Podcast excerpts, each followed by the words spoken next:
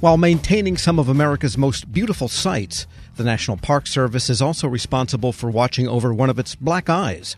Recently, NPS announced a grant of just over $3 million for the preservation of World War II Japanese American confinement sites. To learn more about how the sites operate and what goes into running them, Federal News Network's Eric White spoke to the superintendent of the Manzanar National Historic Site in California, Bernadette Johnson. There were 10 incarceration centers in the United States that began in 1942 when Japanese Americans were forcibly removed from their homes along the West Coast.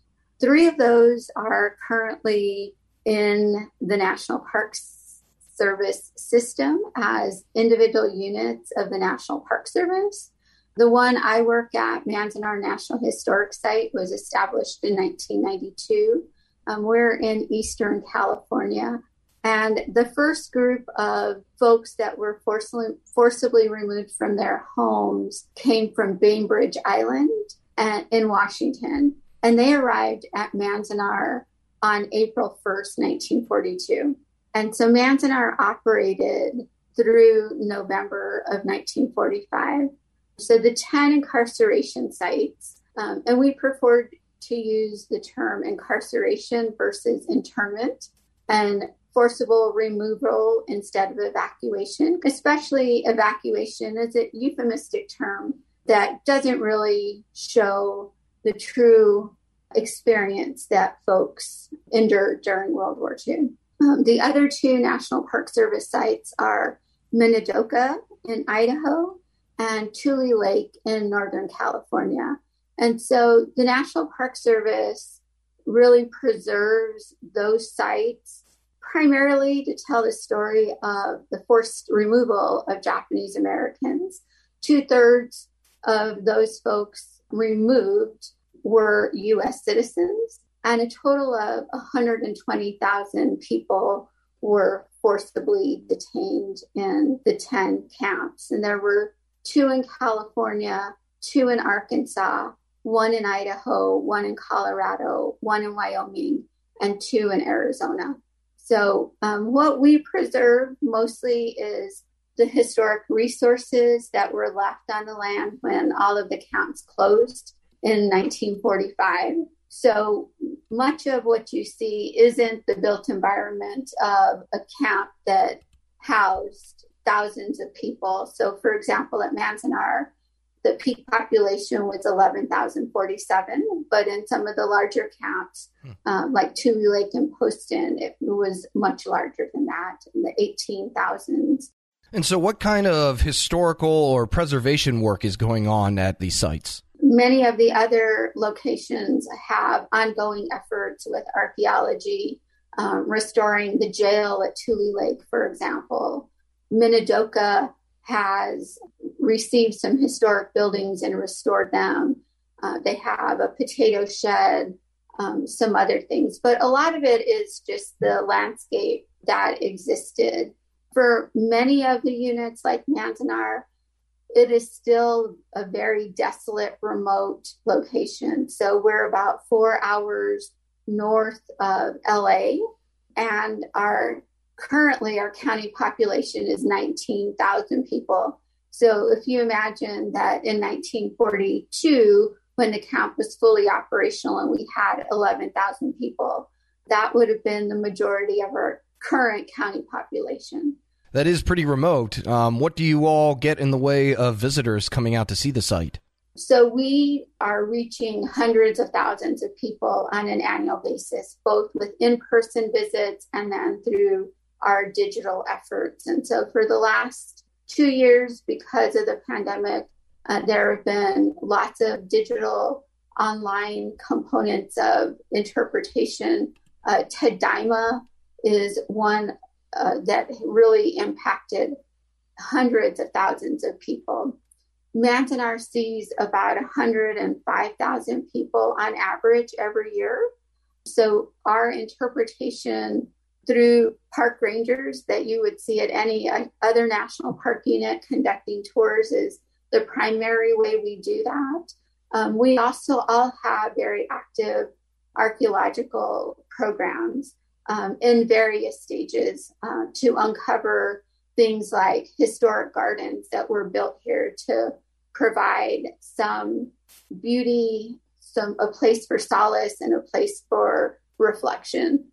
Even though many of the camps had buildings razed, some of those historic features like gardens and other monuments still tell the story of the people who were incarcerated. Yeah, well, I'm curious. Uh, have you, over your years, had anyone who was actually forcibly removed to the site um, come back as you know, kind of a reminiscing, or you know, and what is that like? We do. We there, fortunately, is still a number of people who were incarcerated that come back, and in many instances, the efforts of survivors and their descendants are really what led to the designation of these sites as part of the National Park Service. Many of the sites have stakeholder groups that have advocated for their recognition as national park units, or in some cases, even private museums. There are a handful of those that exist those efforts are mostly led by either survivors or their family members. Uh, most of the sites, including those in private ownership, have pilgrimages. Um, some are annual, some are less frequent. But in those cases, it's exactly that it's a pilgrimage for people who were incarcerated and their families to come back, be on site both for remembrance, for healing, and for a way to really acknowledge the trauma that occurred, uh, a, a place also to advocate for this to never happen again. Um, many of the pilgrimages, um, and specifically the one I'm familiar with at Manzanar, most familiar with at Manzanar, um, have a component of um, relationships that have formed, especially after 9 11 with the Muslim American communities. So, really bringing people together who have um, and who continue to face racism in a context of solidarity um, for protecting human rights protecting civil rights because at the end of the day, what all of these incarceration sites have to teach us is about the fragility of our Constitution. And so those survivors are standing up for their Muslim brothers and sisters, um, sharing their stories so that it doesn't happen again, to raise awareness of um, what racism and prejudice can do when um, hysteria takes over. Um, so we we don't have numbers of people who are um, survivors that come back. We don't keep an extra tally about those people, but many of these sites would not exist with their advocacy and involvement. And at places like Manzanar, um, many of their stories and experiences have been recorded. Um, and we, our park hosts over 650 oral histories. So we use those experiences in our exhibits. Uh, people also donate artifacts to us uh, in the form of letters and cards, documents, and we use those extensively in how we tell the story of incarceration. Um, and the other units uh, also do that. Um, there's a, a, another program that the National Park Service manages, and it's called the Japanese American Confinement Sites Grant. Um, we call it JACS for short. And um, many of those survivor stakeholder groups advocated for that grant program to be established within the National Park Service so that um, entities um, like universities and not other nonprofits and individuals could build a repository of exhibits, of films, of special works that could continue to tell these stories um, of the experiences of people who were incarcerated. On the archaeological side, are there any other resources besides um, an actual testimony of what it was like there that you all use to make sure that everything is historically accurate. And um, you know i imagine some sort of cultural sensitivity also plays into that process. Um, are there any other resources that you all tap to fill any gaps that there are? Um, so we definitely rely i would say all of the sites rely heavily on historic documentation including um, letters, um, government records, um, family memorabilia, historic photographs, um, and survivor experiences um, in making sure that the stories and experiences that we're interpreting to the public are ground in historical accuracy. Um, many of the um, sites, you know, have world class exhibits. And I think that everyone inside and outside the National Park Service who deals with the story of incarceration is passionate and compassionate to getting these stories correct right there's there's no room for error we want to be respectful to the people who had this experience, um, but also being accurate in how we tell um, their stories, give them voice. Um, I think we all take the responsibility of being stewards of this story very, very seriously because it really is a lesson that we all must keep close in our hearts and in our minds so that we don't repeat these mistakes over and over again. That, um, you know, the racism and prejudice that existed, the lack of political leadership that existed, and the war hysteria, that we never let that happen again.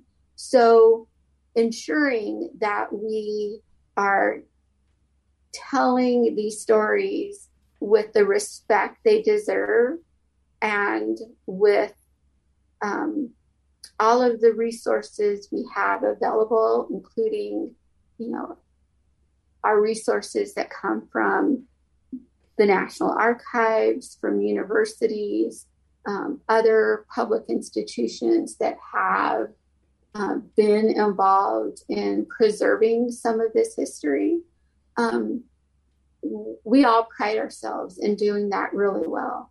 Um, with the extensive use of oral history, um, we learn new things all the time. So, 120,000 people were impacted by incarceration. So, there are many, many different experiences, and not all experiences were traumatic.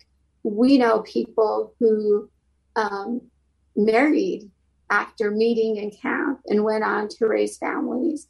Um, so it's it's all of those experiences that we try to really present um, to our visitors so that they can see the diversity in the people that were incarcerated, just who they were.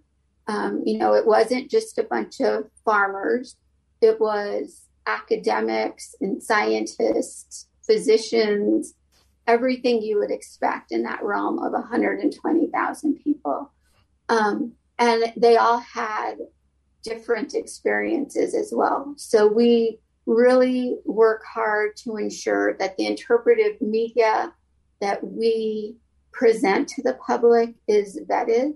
In many cases, we take our draft exhibits and take them to our publics. Um, in the Japanese American community and ask them for their feedback. Um, and I think that's something that all national park units who tell this story really pride themselves in making sure that it's an inclusive um, and really well vetted process so that all viewpoints can be represented. Kind of a bleak silver lining of government sanctioned atrocities is there's usually a lot of documentation. Uh, I'm wondering if, in what you all have found, were there attempts by the powers that be back then to kind of move past this ugly chapter and you know maybe not have this whole thing preserved? I think it says a lot that the national park service stepped up and took on the responsibility of telling these stories. I mean the historic record that's available in the national archives really just represents, you know, the documents as they were being created at the time. So I can't really tell you that I personally am aware of a cover up by the federal government to not disclose these records, right? They're they're public documents. If you go to the National Archives, you can look at many of them yourself. But I think there are you know, there probably are survivor memories um, and experiences that people feel otherwise. And I think that I look at tell the National Park Service being the steward of this, what I think is a story of racism, prejudice, civil rights, and especially the fragility of our Constitution. Bernadette Johnson is superintendent of the Manzanar National Historic Site for the National Park Service, speaking with Federal News Network's Eric White. There's more to the interview. Hear it in its entirety at federalnewsnetwork.com slash Federal Drive. Hello and welcome to the Lessons in Leadership podcast. I am your host, Shane Canfield, CEO of WEPA. Today I'm thrilled to be joined by Vice Admiral Cutler Dawson. Cutler has had an incredible career serving our country for 35 years in the Navy, where he attained the rank of Vice Admiral. And during his service, he had numerous assignments afloat and ashore, including Commander, Second Fleet, Striking Fleet Atlantic, and in Washington at the Pentagon and on Capitol Hill, where he was the Navy's Chief of Legislative Affairs. Immediately following his retirement from active duty in 2004, he became the president and CEO of Navy Federal Credit Union, the world's largest credit union where he served for 14 years.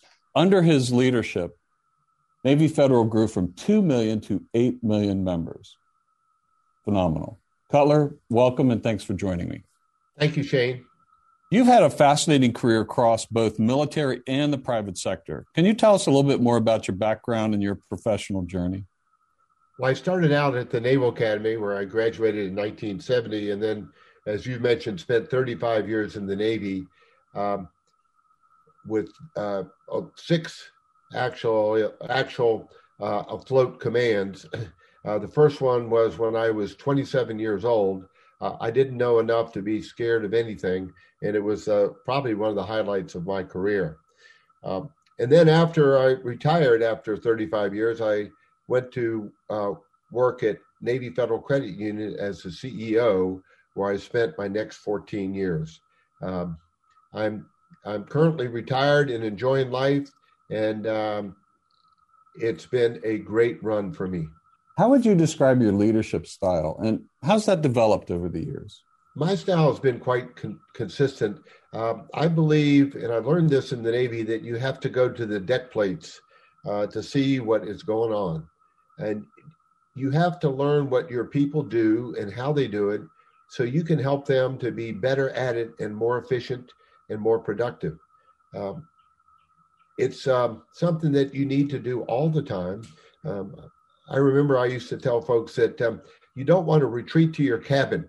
And what I mean by that is um, the longer you're in a position, the less you think you have to get out and about. But that should be the opposite. You should get out and about more because people change, situations change, and you've got to figure out a way to get to them and find out what they're doing and where what you can do to help them. Uh, I We'll talk a little bit more about your book, but I read it um, from Sea to the C suite. Fantastic read. You talk about the deck plates in that um, as well. I would encourage everyone to get a copy of this and read some more detail about going to the deck plates. Cutler, who was the most impactful leader in your life and what quality did you admire about them? I had numerous while I was in the Navy, but uh, the quality that, that I enjoyed the most was the leaders that got to know me as an individual and that they cared about me and i could tell that they cared about me. And they were not only my leaders but they were my mentors. And um, i remember um, one particular one bill schiffer when i had my first assignment at the pentagon um, i would go in to see him with my problem of the day and i knew that he had numerous problems of his own but he would stop and he would focus on me and he would make me feel like i was the most important person in his world um, and I, I tried to do that um, throughout my career. But really, it's about caring for your people. Cutler, in reading your book, there was a quote you used that you used to inspire those people that work for you. And it really got my attention. And it was it was you are the captain of your own ship. I wonder if you can talk a little bit about what that means and how it was useful to you and the leaders you were developing. Uh, absolutely. Um, what I mean by captain of your own ship, when you are the captain of a ship, sometimes you're in the middle of the ocean and you don't have anybody to turn to to make decisions. You don't have anybody to turn to ask, what should I do now? You have to be the captain of that ship. And I, I translated that um, into, let's say, Navy Federal's organization, where I would tell branch managers that I said, You are the captain of the ships of Navy Federal. You're the ones that are facing the, the members or customers, as others call them, every day. And you have to make decisions without a lot of guidance in some cases and without a lot of time. So be the captain of your own ship. Step up, uh, make decisions, uh, do what you think is right, and you never can go wrong. I think that is so important. And you have to give your people a little bit of latitude to take some risk as well, because there is risk for them in doing that and risk to your organization. That's right. And, and I mentioned that I, I took command of my first ship uh, with five years in the Navy, and I was 27 years old. Well, my boss had 32 years in the Navy, and um, his his guidance to me when I first met him was, Cutler, you do the right thing and I'll back you up all the way. What a wonderful way to, to spend an assignment with uh, with backup and, and guidance like that. What what great great advice. Uh, it's clear leadership is a topic you're passionate about. You wrote the book we mentioned before, um, from Sea to C suite. Can you tell us a little bit about that project? Yes, when I was at Navy Federal, I would tell sea stories uh, as parables to get my point across. And um, folks would tell me, Cutler, we like your stories. It gives us a picture of what you're trying to tell us. Now, what else are they going to say? They work for me, but uh, uh, I took it as a compliment, and it was. And my wife encouraged me to write a book, and I needed a co author to help me. And I found a lady named Taylor Kiland who was the perfect, perfect co author she turned in my stories into wonderful chapters uh, that I'm very proud of. Where can listeners find a copy? Well, you can get it on Amazon, uh, and you can also uh, get it on the Naval Institute website. Uh, and I might add that um, any proceeds from the book, Navy Federal uses uh, to give to charity. Fantastic. Cutler, thank you very much. Really enjoyed your time and your lessons and in leadership and sharing with us your life story. And, and uh, I've learned a lot both from talking to you today and reading your book. And thank you very much for your time. It's my pleasure. And I, I, I would like to add one thing, if I could, Shane. Um, during my assignments in Washington, D.C., I gained the utmost respect for the civilians that work here every day. They're hardworking, they're dedicated, and they they have my eternal gratitude. Uh, I got to come and go from the Pentagon. They stayed every day and worked in Washington when I got to go out and um, enjoy being at sea. Perfect. Thank you. Yeah, WEPA serves civilian federal employees, but your comment is well taken because the interaction between the two is is continuous, it's nonstop, and it's critical. So uh, the career civil servants, as well as career military, uh, our country would not be where it is today without them. I totally agree, and and I can tell you from the U.S. Navy standpoint, uh, we couldn't operate like we do without them being the backbone of what we do. Thank you very much for your time today, Cutler, and to everyone listening to Lessons in Leadership podcast. We'll see you next time. Grab a 30-day free trial of Live by Live Plus, and you'll get unlimited skips, commercial-free music, and all of the podcasts and live streaming events you can handle. Visit livexlive.com slash podcast one to learn more and start your free trial.